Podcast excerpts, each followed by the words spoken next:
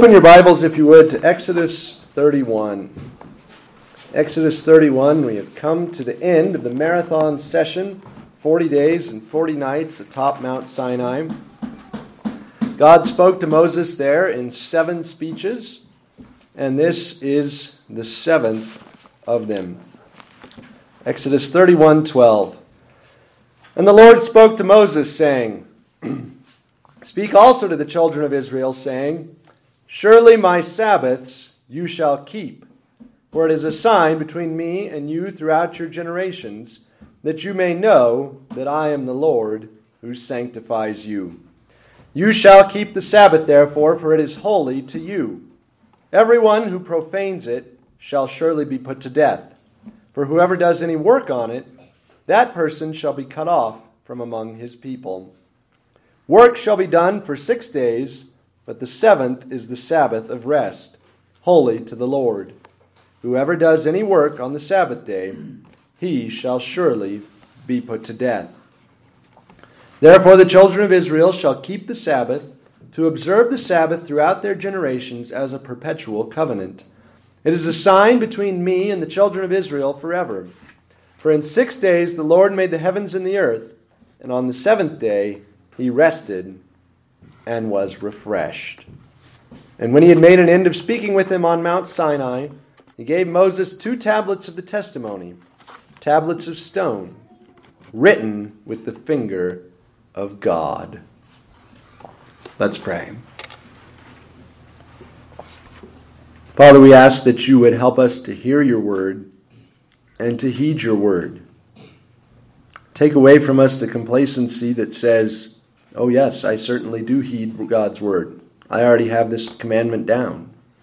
And take away from us also the complacency that says, if it were that important, surely everyone would be doing it. Father, we pray that you would help us to listen to what you said and to do what you have told us. We thank you for the provision of rest. Above all, that you rested and were refreshed. We ask that you would help us to rest and be refreshed likewise. Free us from distraction. Help me to speak accurately and powerfully with demonstration of your Spirit to feed the hearts of your people, we pray in Jesus' name. Amen. Well, God keeps bringing up the topic of the Sabbath in the book of Exodus, Exodus and in the Pentateuch more generally. As we'll see, well, we should talk about that as the introduction. The Sabbath has been mentioned in Exodus already in chapter 16, where God gives manna and he says, Don't go out on the seventh day to gather manna. On the seventh day, uh, eat what you gathered on the sixth day. So, and of course, now it happened that some of the people went out on the seventh day to gather, and they found no manna. And the Lord said to Moses, How long do you refuse my commandments and my laws? See, the Lord has given you the Sabbath. Therefore, he gives you on the sixth day bread for two days. Let every man remain in his place. Let no man go out of his place on the seventh day. So the people of Israel rested on the seventh day. Already in Exodus, God tells his people, You have rest. No longer are you slaves who have to work seven days a week. Now that you are free, now that you are my people, rest on the seventh day. And then, of course, in Exodus 20, God brings it up again. It's the fourth commandment. Say, remember the Sabbath day to keep it holy. Six days you shall labor and do all your work, but the seventh day is the Sabbath of the Lord your God. In it you shall do no work, you, nor your son, nor your daughter, nor your manservant, nor your maidservant, nor your cattle, nor your stranger who is within your gates. For in six days the Lord made the heavens and the earth, the sea and all that is in them, and rested the seventh day. Therefore the Lord blessed the Sabbath day and made it holy. So we spent two sermons looking at that command uh, some six months ago. And then the Lord brings it up a third time in Exodus 23 in the book of the covenant. He describes the Sabbath year. Six years you shall sow your land and gather in its produce, but the seventh year you shall let it rest and lie fallow, that the poor of your people may eat, and what they leave the beasts of the field may eat. Six days you shall do your work, and on the seventh day you shall rest, that your ox and your donkey may rest, and the son of your maidservant and the stranger may be refreshed. So, this is the fourth mention of the Sabbath day in the book of Exodus. God keeps bringing it up. Probably because he thinks it's important, something that his people need to hear. The Sabbath day, we'll see, is not to be profaned, even for the great purpose of building the house of God. The Sabbath day is not to be profaned, even for the purpose of building the house of God. So, if you look at this mention of the Sabbath, it's paired with another one in chapter 35. We have at the end of 31, chapter 31, this mention of the Sabbath. Then 32 is the golden calf incident and its aftermath. That's 32, 33, and 34. And as soon as you get uh, into chapter 35, the golden calf has been dealt with. Israel is forgiven. We're back on track to build the tabernacle. And it tells us Then Moses gathered all the congregation of the children of Israel together and said to them, These are the words which the Lord has commanded you to do. And you would think he would say something like, You're forgiven, the calf is forgotten, let's build the tabernacle. But instead he says, Work shall be done for six days, but the seventh day shall be a holy day for you, a Sabbath of rest to the Lord. Whoever does any work on it shall be put to death. You shall kindle no fire throughout your habitations on the Sabbath day. So, this at the end of chapter 31 frames the golden calf incident with its counterpart in chapter 35, which is a direct quote from this one in chapter 31.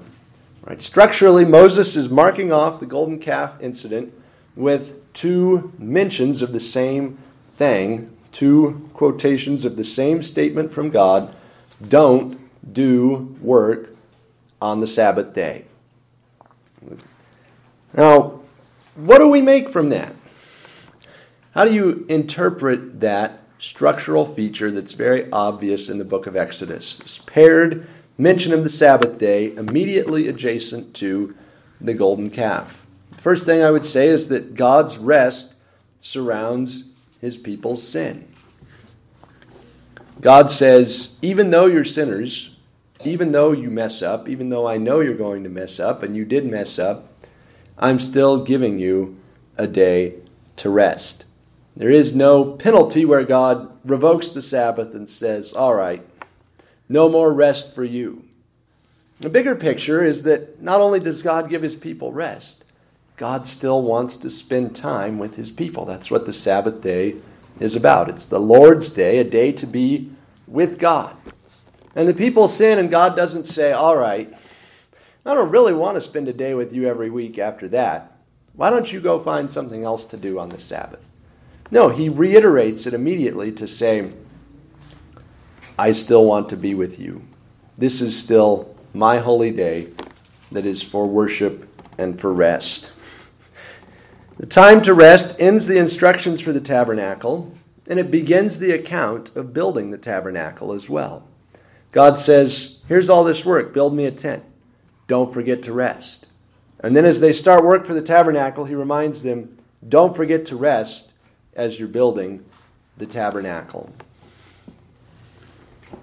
Even though God's people sinned as well, they cannot stop him coming to dwell among them.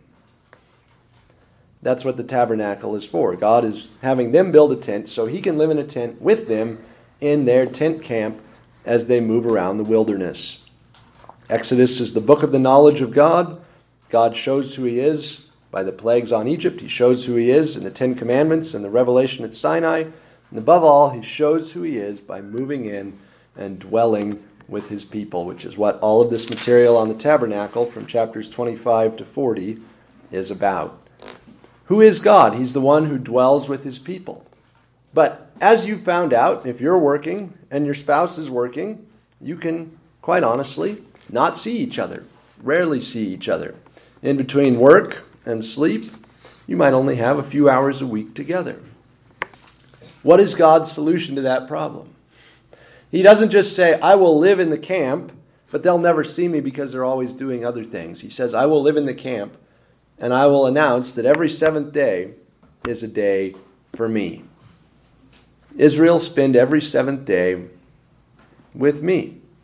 Stop going to work, stop going away and doing what you need to do, and be here. God is living with them, and so he tells his people to build a day for him into their daily schedule, their weekly schedule. And the golden calf can't and doesn't stop this. Our Father spends time with us, and He wants to spend time with us. He cares for us, and He wants to care for us. He lives with us, and He wants to live with us. What's the message of surrounding the golden calf incident with the passage on the Sabbath? It's that God has conquered sin because He wants to live with His people. In order to make the Sabbath happen, in order to be with His people, God forgives their sin. That's the biblical story. Jesus came, Jesus died in order to bring us to God. Not because we so badly wanted to go to God, but because God wanted to bring us to Himself. So, this golden calf incident is framed with these mentions of the Sabbath because the Sabbath is the day where creation comes to fruition. Genesis 1 and 2. It's the day where redemption comes to fruition. God worked for six days so he could rest and be refreshed on the seventh day.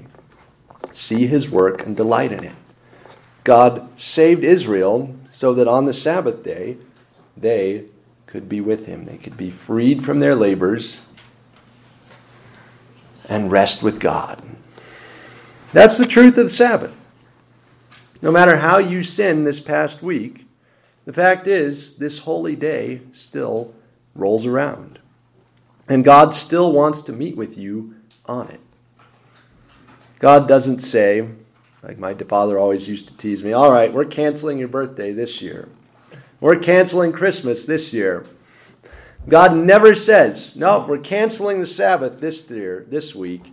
You're too unholy for a holy day. It won't fit anymore. Instead, God makes his people holy so that we can fit in and enjoy his holy day. The Sabbath means not only that you get to pause from your work, as glorious as that is, it means that you get to be with God and that God wants you to be with him. What's that famous sermon about Good Friday? It's Friday, Jesus is in the tomb, but Sunday's coming, the day of resurrection. And that is right here as well. It's Friday, it's Golden Calf Day. Israel is sinning, but the Sabbath day is coming, the holy day that God spends with his holy people. This frame around the golden calf incident, or rather the frame around the construction of the tabernacle, also reminds us that holy time precedes holy space. Holy time precedes holy space. Eden is not called holy. God planted a garden eastward in Eden. It was a dwelling place for the man and the woman. But it not, we're not told that Eden is holy. We are told, though, that God rested on the Sabbath day and made it holy. The first holy thing in the Bible is a period of time, a day, the Sabbath day, which does not mean seventh, incidentally, but means pause or rest. On pause day, God paused from his labors and he made that day holy. I think part of what this is getting at is that you can choose to enter a geographical place. You can enter the sacred boundaries of the temple, or you can stay out. But you can't choose whether to enter a period of time. The period of time washes over you whether you like it or not. There is no pausing on Friday night for a seventh day Sabbath, on Saturday night for a first day Sabbath, and saying, Nope, I opt out. I'm not going into that holy day. The holy day will come. Holiness comes to us from outside. God brings us into his holy time for a whole day each week. And we get to experience a day that is set apart uniquely for Him. Holy time precedes holy space. Keeping the Sabbath precedes the construction of the tabernacle. God is also challenging us then with His holy day. Anybody can look at the tabernacle with all the detailed instructions. One could see it in the center of the camp with the smoking altar. And if your Israelite tour guide says to you, the temple is the, the tabernacle is very important and should never be profaned. You would say, well, of course, yeah, that's obvious. I mean, I look at the fence, look at all the, the incredible expensive materials, look at the personnel serving this thing. Yeah, oh, that very much it's holy. Don't profane that. And your tour guide says, You don't want to know what's holier than the tabernacle? The Sabbath day.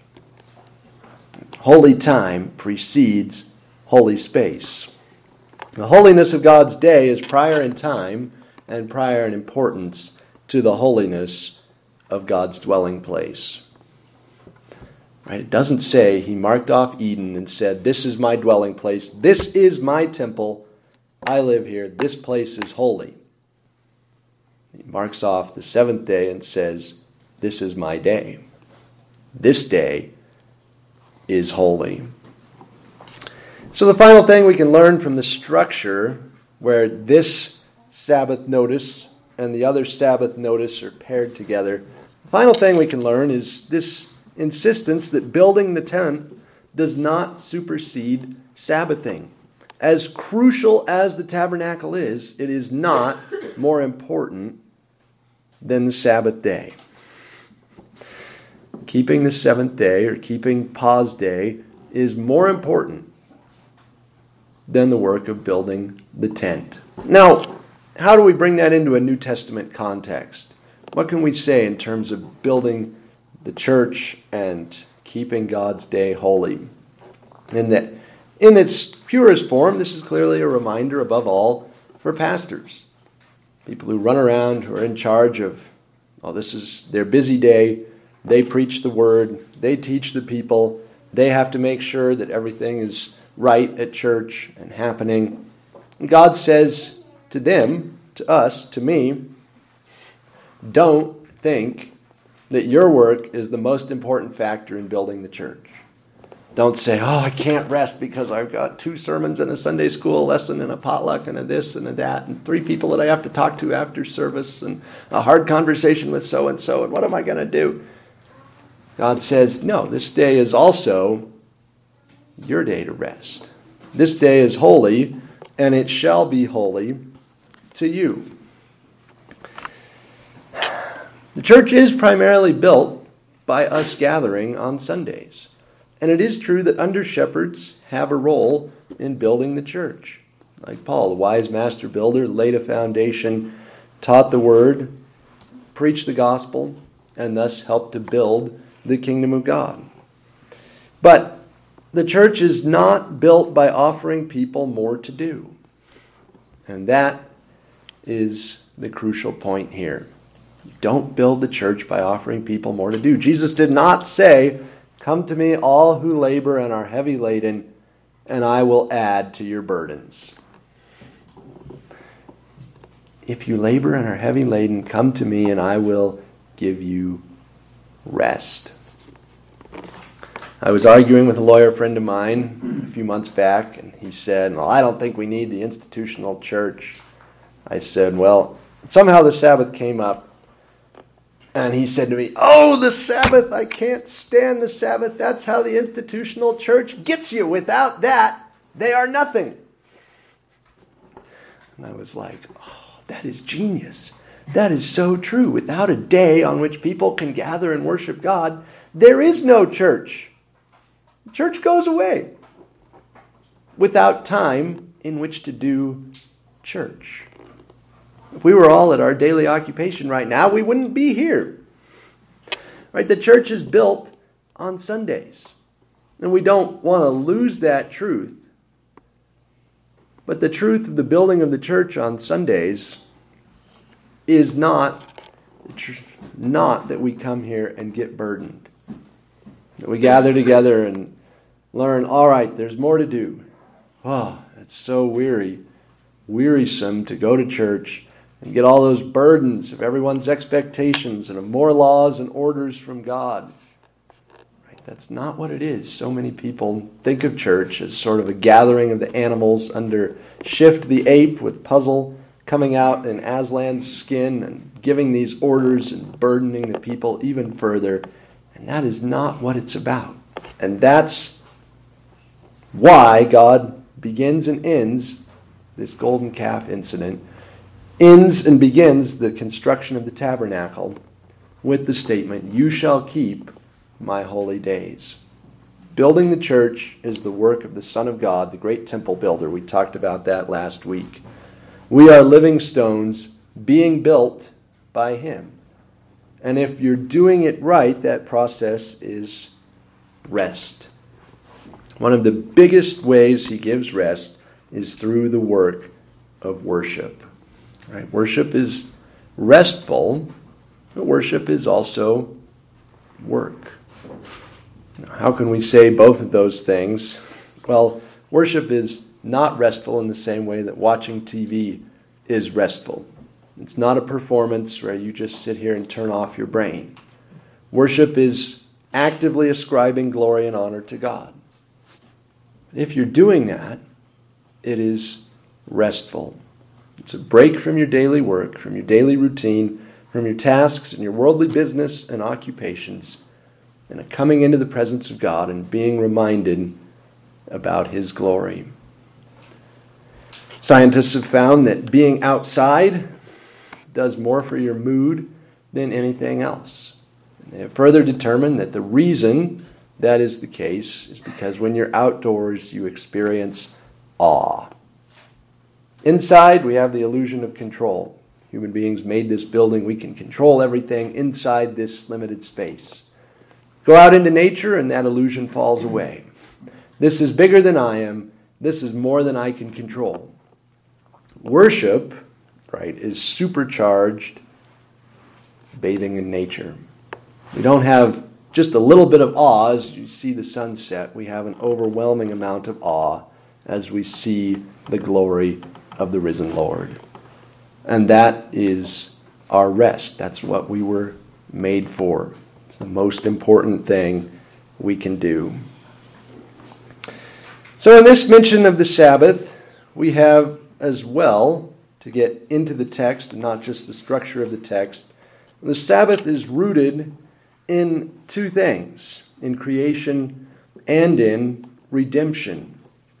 So it's rooted, first of all, in verse 13, in redemption. Surely my Sabbaths you shall keep, for it is a sign between me and you and throughout your generations.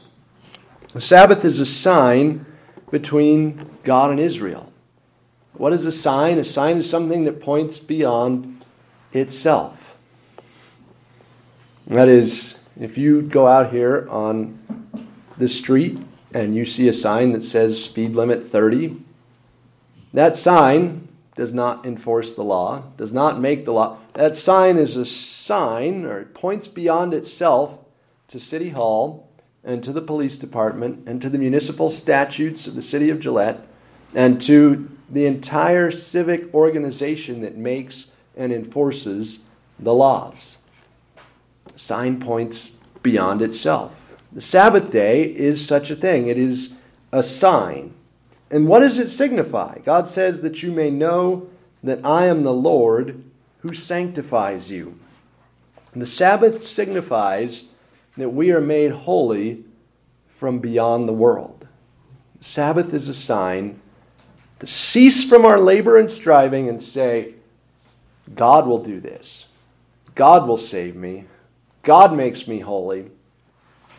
It's a sign that we don't save ourselves, a sign that we don't sanctify ourselves, a sign that we can stop running around like chickens with our heads cut off and rest, and God will take care of us. You don't make yourself holy. You can't change your own purpose. We have a hard time recognizing our limitations as made as created artifacts. Right? The car cannot change its purpose. The car is made to drive down the road at high speed. That's what it's for. It was designed and built for that very purpose. And the car cannot decide, all right, I am better at being a home. I will sit on a lot for 45 years and have people live in me. The car can't make that decision. The car can't say what its purpose is. Nor can the human person say, all right, here's my purpose. God decides your purpose, and He's the one, therefore, who is able to say, You are holy. The Sabbath is a sign of that very thing. I don't become holy in the final analysis by anything I do. My actions, my thoughts, my words don't change my purpose. God changes my purpose. It is the Lord who sanctifies me. He's the one who changes my purpose so that I exist for Him and not for sin. Sabbath is a sign of that. What else it is a sign of? Well, verse 17, it is a sign between me and the children of Israel forever. For in six days the Lord made the heavens and the earth, and on the seventh day he rested and was refreshed. The Sabbath signifies that our life as God's people is to be like his life as our God. He worked six days and rested one in creating the world. He tells us to imitate that same pattern by working six days and resting one.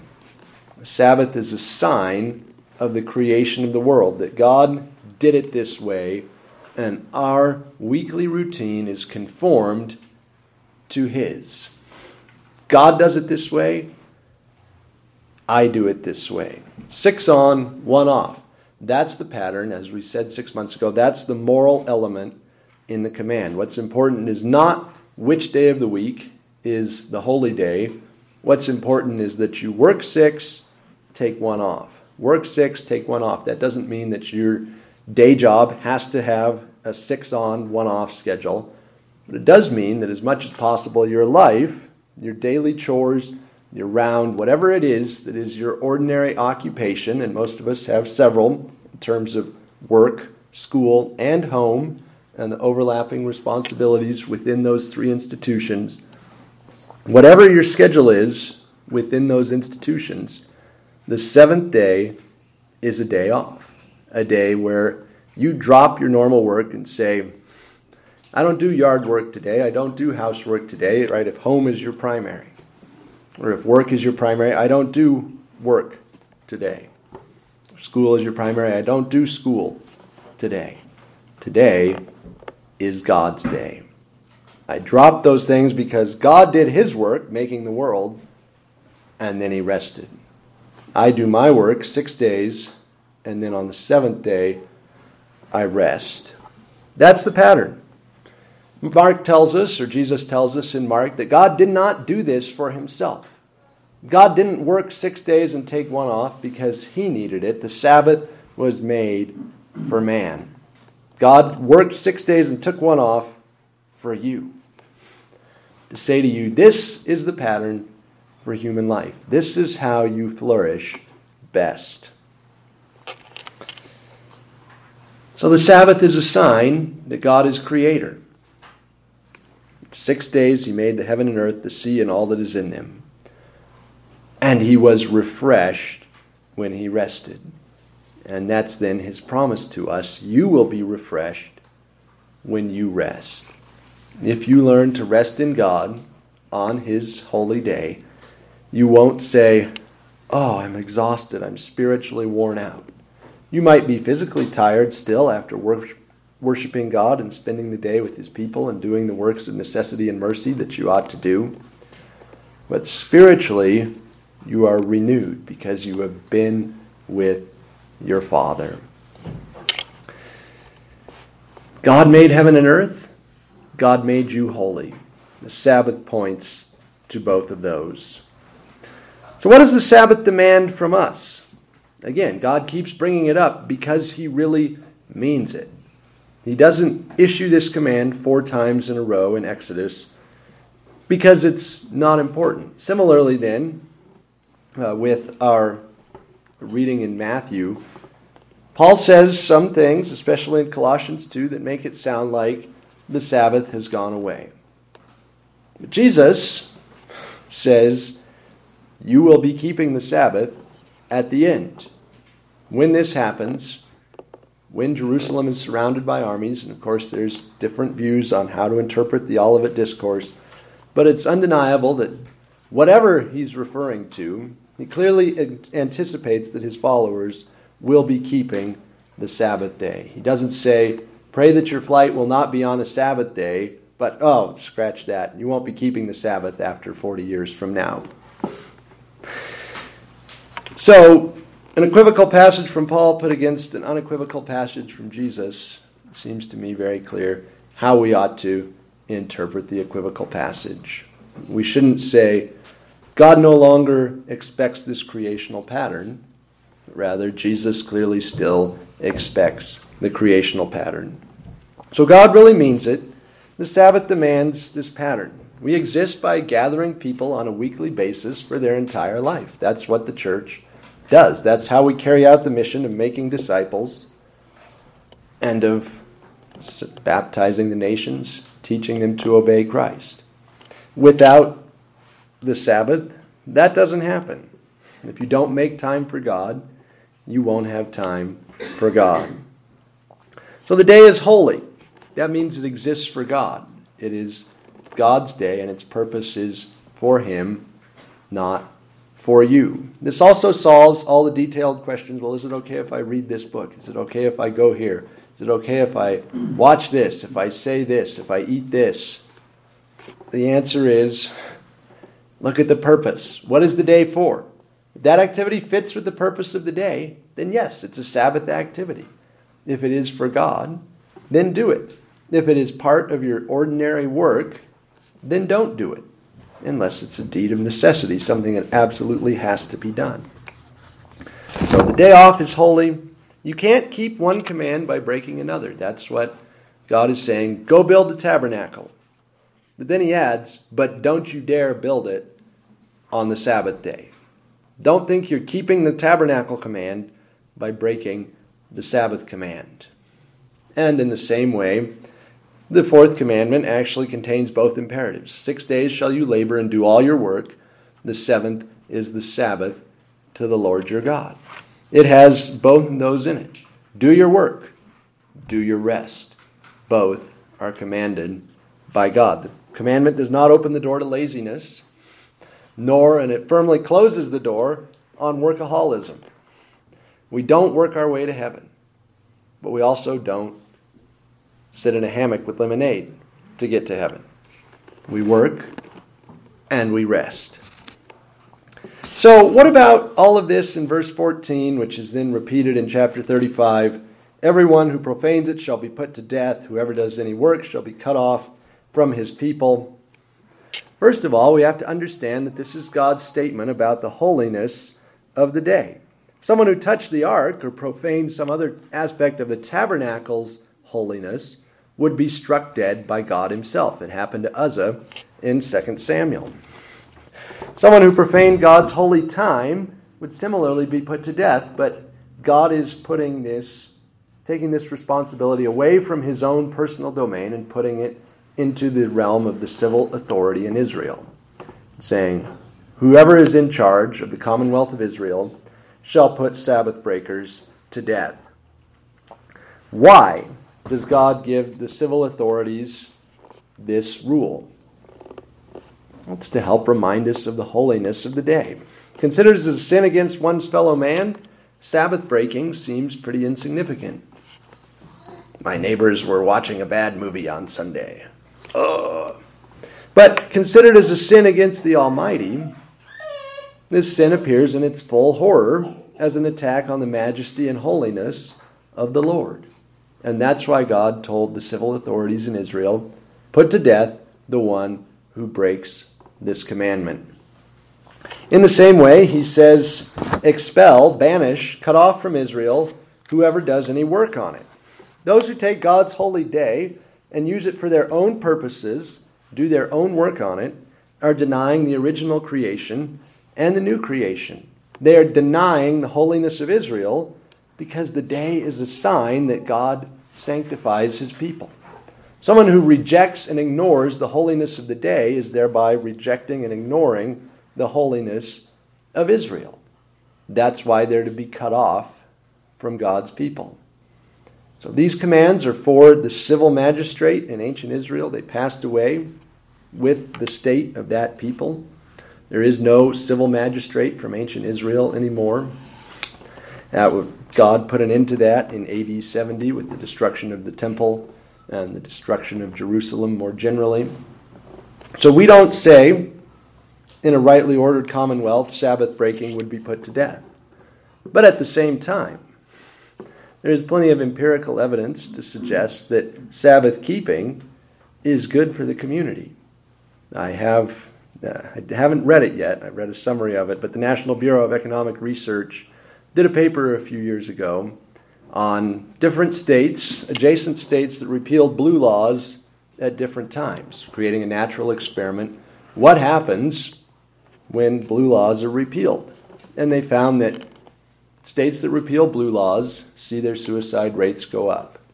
Right? Blue law, Sabbath law that says don't work on Sunday, keep certain businesses closed on Sundays, is good for the community. And without it, loneliness increases, leading to more suicides. So when God says, Whoever profanes this day will be put to death, we say, Oh, that seems really harsh. But the evidence is actually clear that failing to keep the Sabbath day is harmful to your neighbor. Not just in terms of his spiritual welfare, but even in terms of his physical welfare. You not only love God, but love your neighbor by respecting the holiness of this day.